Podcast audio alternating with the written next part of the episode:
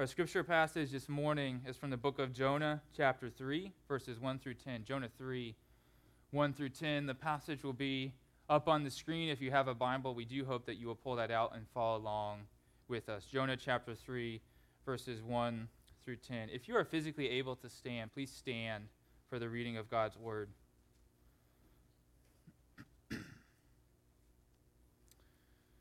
Jonah 3, starting in verse 1.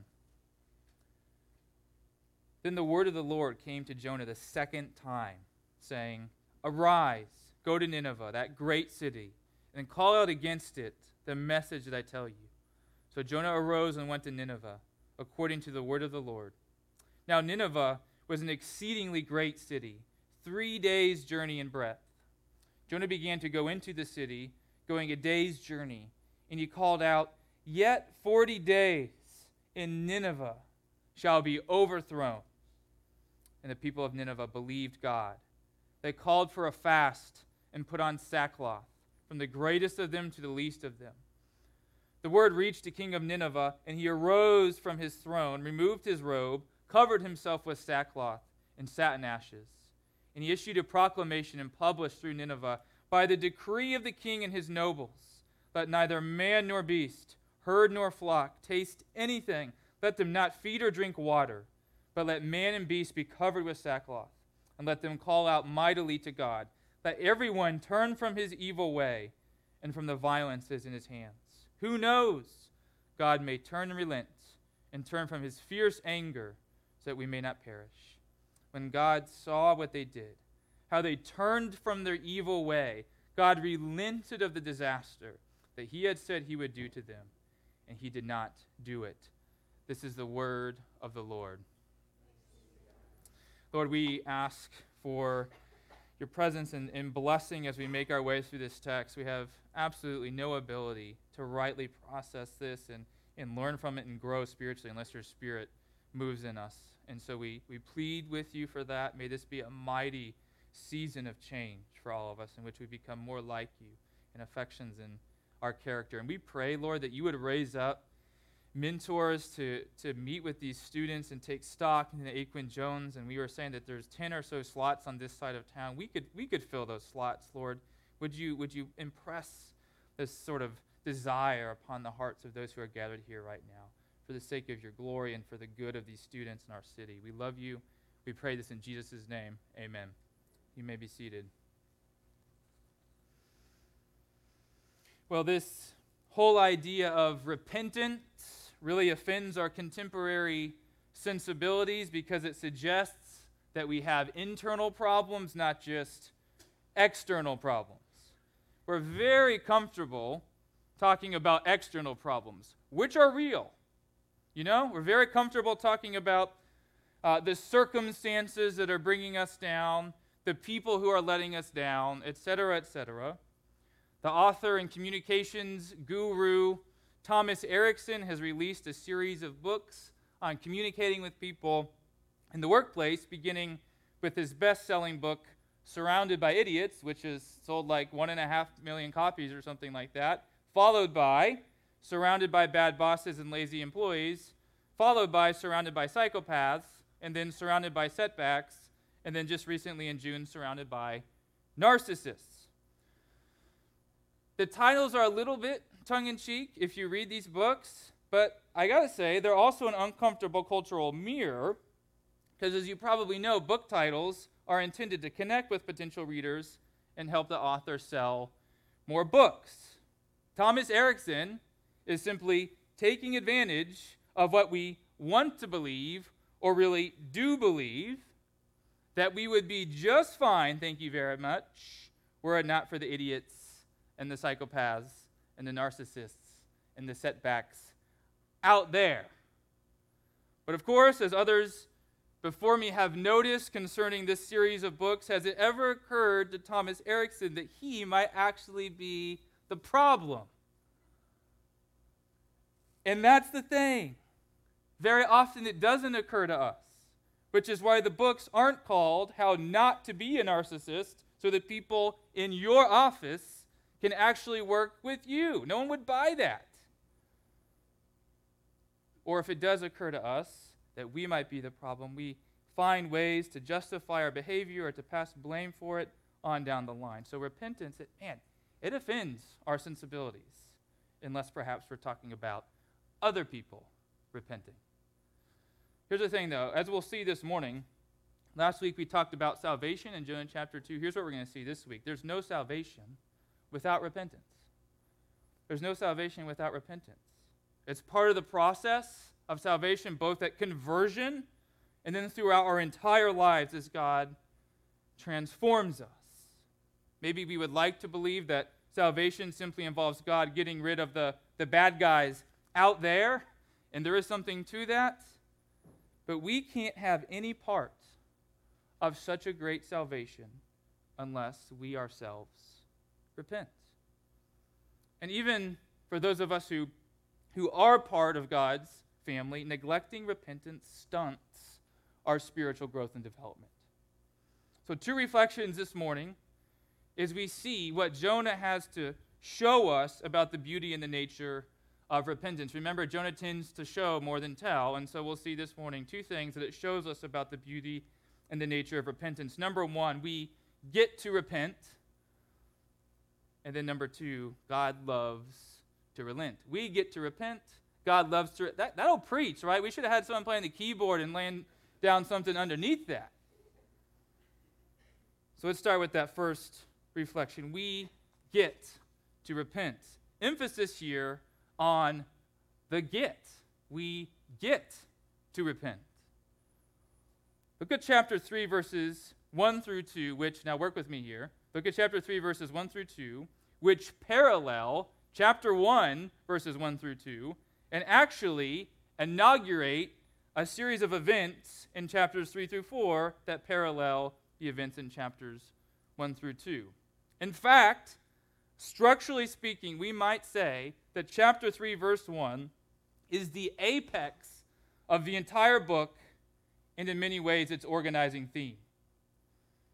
Then the word of the Lord came to Jonah the second time. Don't miss this.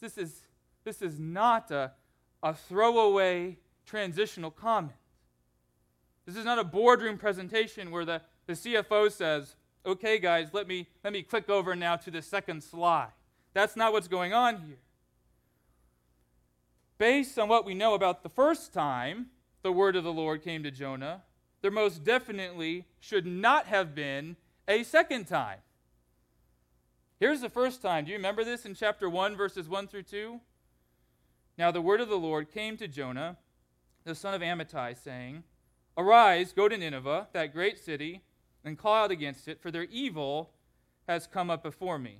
And now here's a concise summary of Jonah's response. No, I am not going to do that.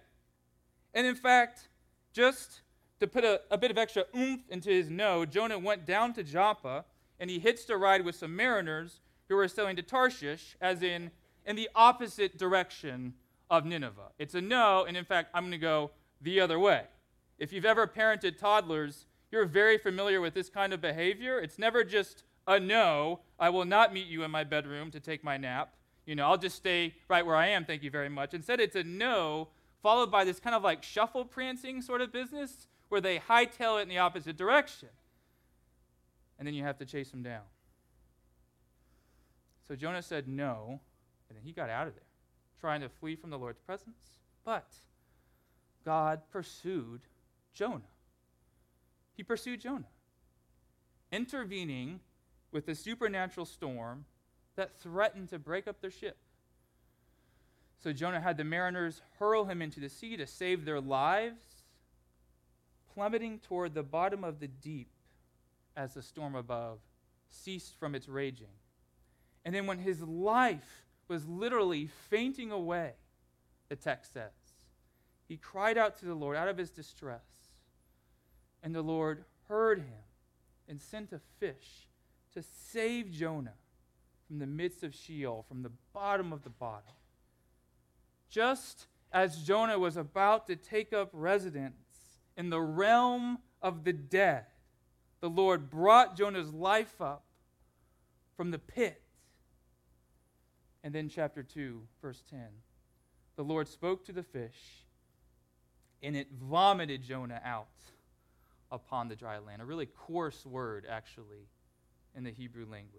It's not entirely clear where this dry land was, but a location somewhere close to Joppa, where Jonah originally boarded the ship, is a pretty good guess.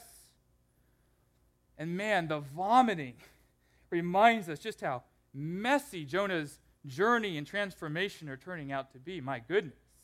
There's nothing clean or straightforward about it. And I can't think of a better way to process that emotionally than to envision a puking fish. Those of you with complicated stories should feel right at home in the book of Jonah. Jonah shouldn't have even been alive at this point. He should have been dead. But on account of God's mercy and grace, there Jonah was, on dry land. The storm should have killed him. It should have killed the mariners. But the Lord relented. Not because anyone on that ship deserved it per se, but because God is full of mercy and compassion. The realm of the dead should have impounded Jonah forever. But the Lord showed undeserved favor to Jonah and lifted him up. And you know, the grace just keeps on coming here in chapter 3, verse 1. The word of the Lord came to Jonah a second time. See, this is a tremendous grace to Jonah, who now gets this second chance to rightly respond to God's word. And by the way, it was a tremendous grace to the Ninevites, whose opportunity for repentance very well could have ended with Jonah sailing off to Tarshish, or certainly when Jonah was plummeting toward Sheol, which would have been an entirely just outcome. It's not like God owed the Ninevites anything. And by the way, the Assyrian Ninevites were notoriously violent, evil people. When they captured people that were their foes, they tortured them in ways that I don't even feel comfortable stating here on a Sunday morning. But when God pursues people, church, when God pursues people, even people as evil as the Assyrian Ninevites, nothing gets in his way. Do you see this? Nothing gets in his way. Of course, God will never not pursue people who are already his own. He will always stick with them despite their unfaithfulness. He certainly disciplines his people to correct and transform, but he does not abandon. That is the magnitude of the grace of God.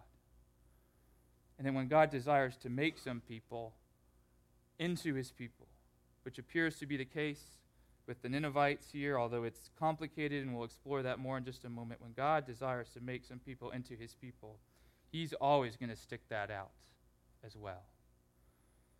Yes, God uses us to reach other people spiritually, to reach the nations. He was certainly using Jonah. But man, if you think that you can somehow botch God's plan by means of your personal shortcomings or failures, think again. Consider the pagan mariners back in chapter 1, who started fearing the Lord and even worship the Lord with the sacrifice and vows, while Jonah was literally disobeying God by rejecting his prophetic calling. He's telling God no, he's running away, and the pagan mariners apparently get saved. You cannot botch things more than Jonah was botching things. And then these mariners start fearing the Lord. How's that for some, missionary confidence? Not just vocationally, but in the rhythms of everyday life with your neighbors and your coworkers and your family. Let's confidently go out on mission to make disciples, something we talked about just a few weeks ago, because God's got some folks in mind who are going to become his people, including plenty of folks you've ruled out as being unsavable. And let me tell you, and you've already seen this, Jonah did not have the Assyrian Ninevites on his bingo card. They were not in his spiritual ecosystem at all. And let's confidently go out on mission to make disciples, because even when we botch things up, and we will sometimes, we will never capsize God's plans. He's still going to reach the folks he wants to reach. Which brings us back to verses 1 through 5. The word came to Jonah a second time, not only for Jonah's sake, but for the sake of the Ninevites, whom God was still pursuing. And this time Jonah went a 500 or so mile journey, if indeed he started near Joppa. When he arrived, he got to preaching, apparently 3 days' worth of preaching, verse 3, in various sectors of the city, in the region, due to the size of the city and the pace of his walking. And his sermon was very straightforward, just 5 words in the Hebrew, as you can see there in verse 4. Maybe some of you would prefer a 5-word sermon, but Jonah preached a 5-word sermon here in the Hebrew. Here's a sermon, here's the whole thing. Yet 40 days, and Nineveh shall be overthrown. That was the word. And you know, perhaps Jonah was too concise with his message, trimming it down a little bit and omitting anything pertaining to repentance, because he didn't really want them to repent. We'll get into this more next week.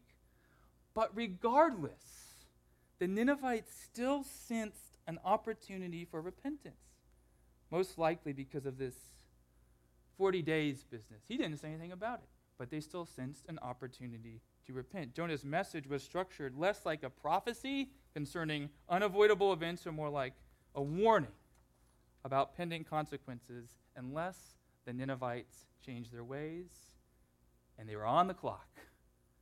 40 days. And you know what? This is one of the more remarkable events in Scripture, not exaggerating. Look at verse 5. And then what? The people of Nineveh believed God. Are you kidding me? The people of Nineveh believed God. They called for a fast and put on sackcloth, from the greatest of them to the least of them. And you know what? You might write that off. That's just the common people. Keep going. Eventually the message made its way to the Ninevite king, the head honcho there in Nineveh, verse 6, who arose from his throne, removed his robe, covered himself with sackcloth, and sat in ashes.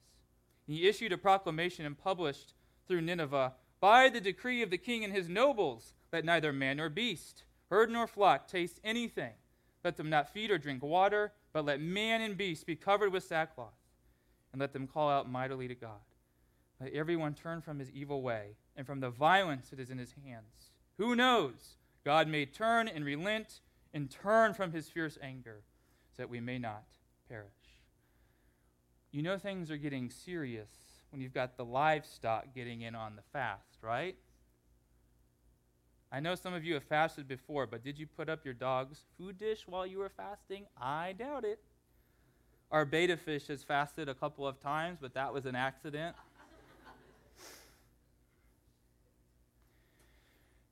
And things were serious. And the Ninevites knew it. They knew it. Not only did Jonah not mention this opportunity for repentance, but he didn't mention their specific indiscretions either. But the king of Nineveh knew exactly what the problem was. He knew exactly what the catalyst was for imminent divine judgment. And he named it in the second part of verse 8. Let everyone turn from his evil way and from the violence that's in his hands. They were evil, they were violent, and they knew it.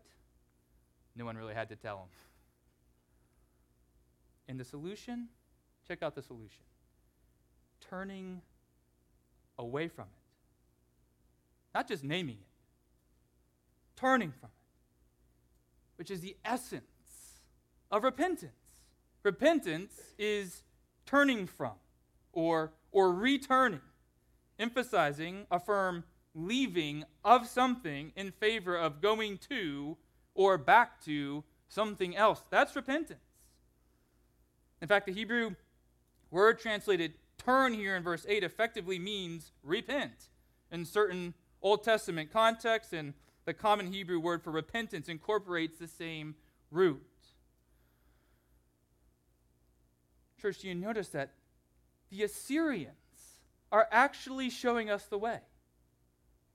I mean, we thought the Israelites would be the model, but at this particular point in history, King Jeroboam II was leading the northern Israelite kingdom into all kinds of evil, following in the footsteps, by the way, of his father and grandfather. And then the Assyrians, of all people, were turning back from their evil. And in doing so, showing us quite a lot of things about the nature of repentance. I could mention 10 things, but I will limit myself to 3 for the sake of time. Number 1, no salvation without repentance. No salvation without repentance. Divine punishment for Ninevite evil was definitely coming in 40 days apart from their repentance. God is so merciful, he is so compassionate, but he's also just and will not tolerate unrepentant evil forever. No salvation without repentance. Number 2, no repentance without turning away from your sin, from wickedness, and from the worship of false gods. Confession is so important, but it's not repentance. Vulnerability is so important, but it's not repentance, even when it feels brave and cathartic and real. Yes, of course, we need to confess our sin. Of course, we need to name it. But then we turn from it. Then we turn away from it. Confession and vulnerability, as important as those things are, often masquerade as repentance. They're not exactly the same thing and can even be spiritually dangerous if they swap out real repentance for feelings of repentance. And then number 3, no turning away from your sin. Unless you know your sin, you can't turn away from it unless you're aware of it.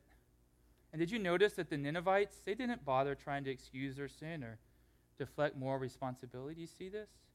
They didn't blame their circumstances. They didn't say, you know, it's okay, I understand what you're saying, but it's very exhausting being a Ninevite these days. There's political instability. We're dealing with a major famine, which they were. They didn't say, well, of course, we're violent, but our neighbors, they're also violent. So, I mean, you know, what are you going to do? And the Ninevite king didn't reference his vocational stress. You know, he didn't say, well, you know, I understand what you're saying, but being a king, you know, it kind of keeps you on edge, you know? I mean, folks are always trying to kill me, and these people that I'm ruling, they're very difficult people. They're very hard to manage. I'm sure all that was true to some degree. But instead of saying all of that, they knew their sin, and they owned it, which set the table for turning. Difficult circumstances and other people's sin can and definitely do affect us. They're always part of the equation. But even though that's true, none of this ever erases our own sinfulness. It's so uncomfortable knowing and admitting our sin. But church, it is such a grace when God shows it to us and convicts us accordingly, a work ascribed to the Holy Spirit in the book of John chapter 16, because then we get to repent. Repentance, it's not a punishment. It's not drudgery. It's definitely hard. But it's a get to, sponsored exclusively by God's grace that gives us freedom and life and salvation. I want to bring back this bit from John Chrysostom. John Chrysostom was the Archbishop of Constantinople and probably the greatest preacher in the late 4th and early 5th centuries. I mentioned this over the summer during our sermon on sin in Psalm 51, but it's relevant again. It's just too good. This is what he says. He says, "Be ashamed when you sin. Don't be ashamed when you repent. Sin is the wound. Repentance is the medicine. Sin is followed by shame. Repentance is followed by boldness." Satan has overturned this order and given boldness to sin and shame to repentance. Church, repentance is a get-to because it wipes away our shame, and it gives us boldness before the Lord in the wake of our sin. How? And this is where things start to get wild. How? On account of Jesus Christ, the Word of God who came to us and dwelt among us. And when Jesus came to this earth, becoming fully human while retaining the full divinity, his full divinity as the Son of God. Check this out. In a sense, he was the Word of God coming to us a second time. Remember the first time? Here's the first time, back in Genesis chapter 2, verses 15 through 17. The Lord God took the man, that is Adam, and put him in the Garden of Eden to work it and keep it.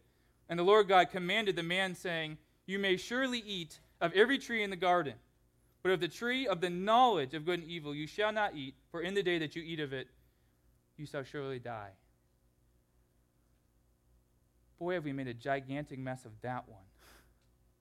Trying to be like God instead of worshipfully acknowledging that there is no one like God and living according to his wisdom. God effectively said to us, here's the thing, I'm going to put you here in this garden, I'm going to be your God, you're going to be my people, and then you will live well and flourish. And then the concise summary of our response has been, no, I'm not going to do that. In fact, I'm going to go the other way, toward false gods. But God's word came to us a second time in Jesus. Do you see this? God's word came to us a second time in Jesus, who is the word, proclaiming repentance and belief in the gospel, that we might be saved and become part of God's kingdom family. Repentance that Jesus not only proclaimed, but made possible when Jesus, even though he never turned away from God, experienced the pangs of death on our behalf on the cross, that we might turn away from our sin and turn back to God. And you can repent. You can participate. Something that I can say with full confidence without knowing anything about your background or story.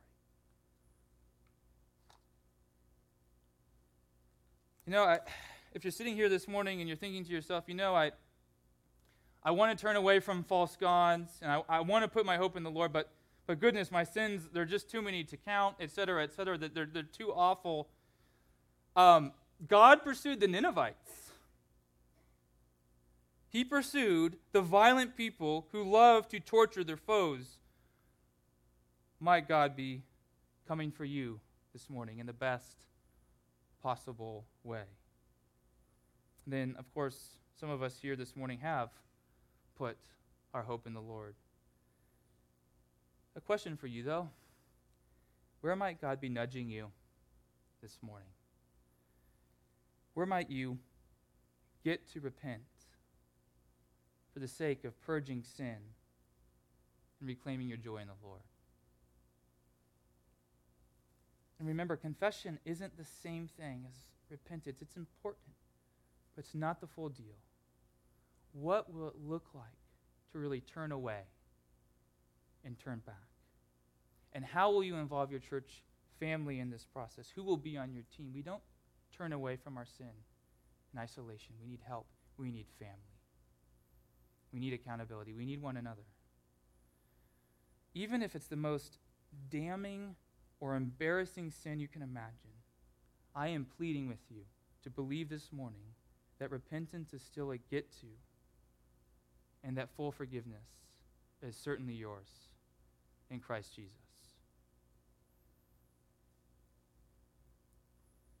Okay, well, I hope that's not too much good news for you to handle, because I have even more of it here briefly as we end. We're spending by far most of our time in that reflection, with a few more comments before we end. Not only do we get to repent, second reflection. Listen, God loves to relent.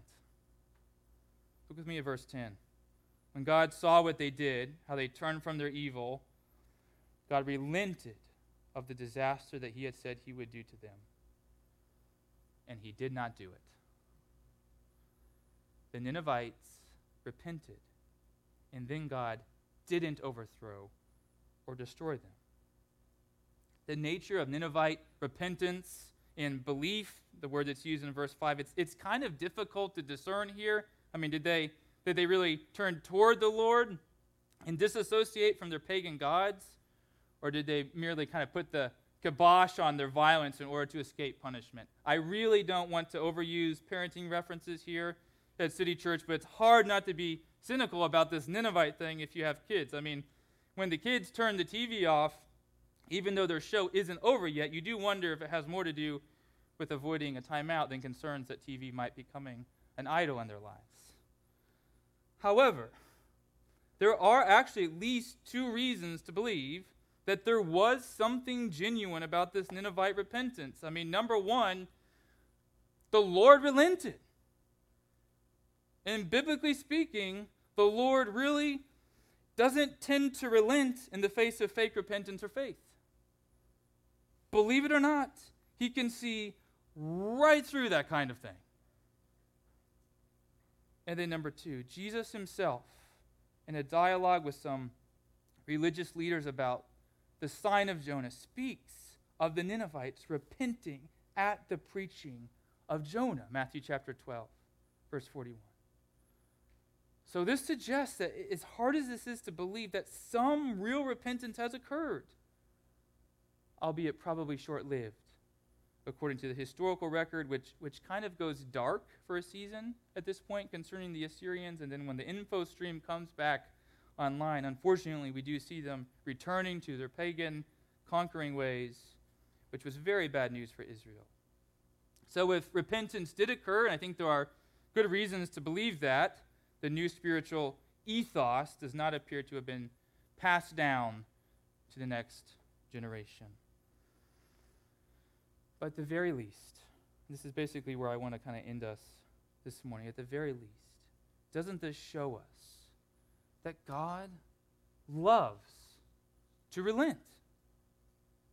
He's a just God, but he is never looking to judge or destroy. Do you see this? In fact, he's always looking to relent, which is what we might call his default posture. We seem to have some repentance here from the Assyrians, but I mean barely.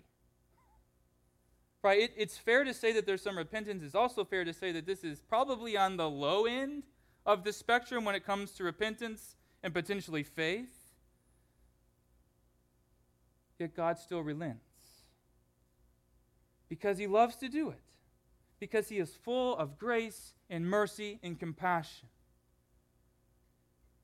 And one more thing. The Lord sent Jonah to the Ninevites at exactly the right time, assuming that repentance was the outcome that the Lord was looking for. As I mentioned earlier, Syria was getting humbled at that point, especially politically. And they were dealing with a massive, devastating famine. So if there was ever a moment for soft Assyrian hearts, this was it. Thus the Lord's timing, if indeed he was looking for repentance. Experiences of weakness are often the context for genuine repentance, and so the Lord sent Jonah, because the Lord is full of mercy and compassion. How does this reframe your view of God and his character? An unhinged smiter, he is not. In fact, get this, he's far more merciful and compassionate than we will ever be. Far more merciful and compassionate than Jonah was, and we will dive into that next week. Dane Ortlund gets into this, by the way, this theme in his book, Gentle and Lowly, which we read as a church a couple of years ago. The Lord loves to relent. The Lord loves to heal. He loves it when people come to him in weakness, confessing and repenting of their sin. And then one last thing. How might this comfort those of us who are struggling to believe this very morning that we have enough faith, or, that we've repented thoroughly enough? That can cause a lot of anxiety. Growing up, I was so anxious about it. I got saved growing up like 7 times. I was a source of great joy to many churches and camps. Praise the Lord. I was counted a lot. But our salvation, so important, our salvation is ultimately grounded in the strength of our Savior, not the strength of our faith. So know this, when you turn, God will relent. because he loves to do it. Amen.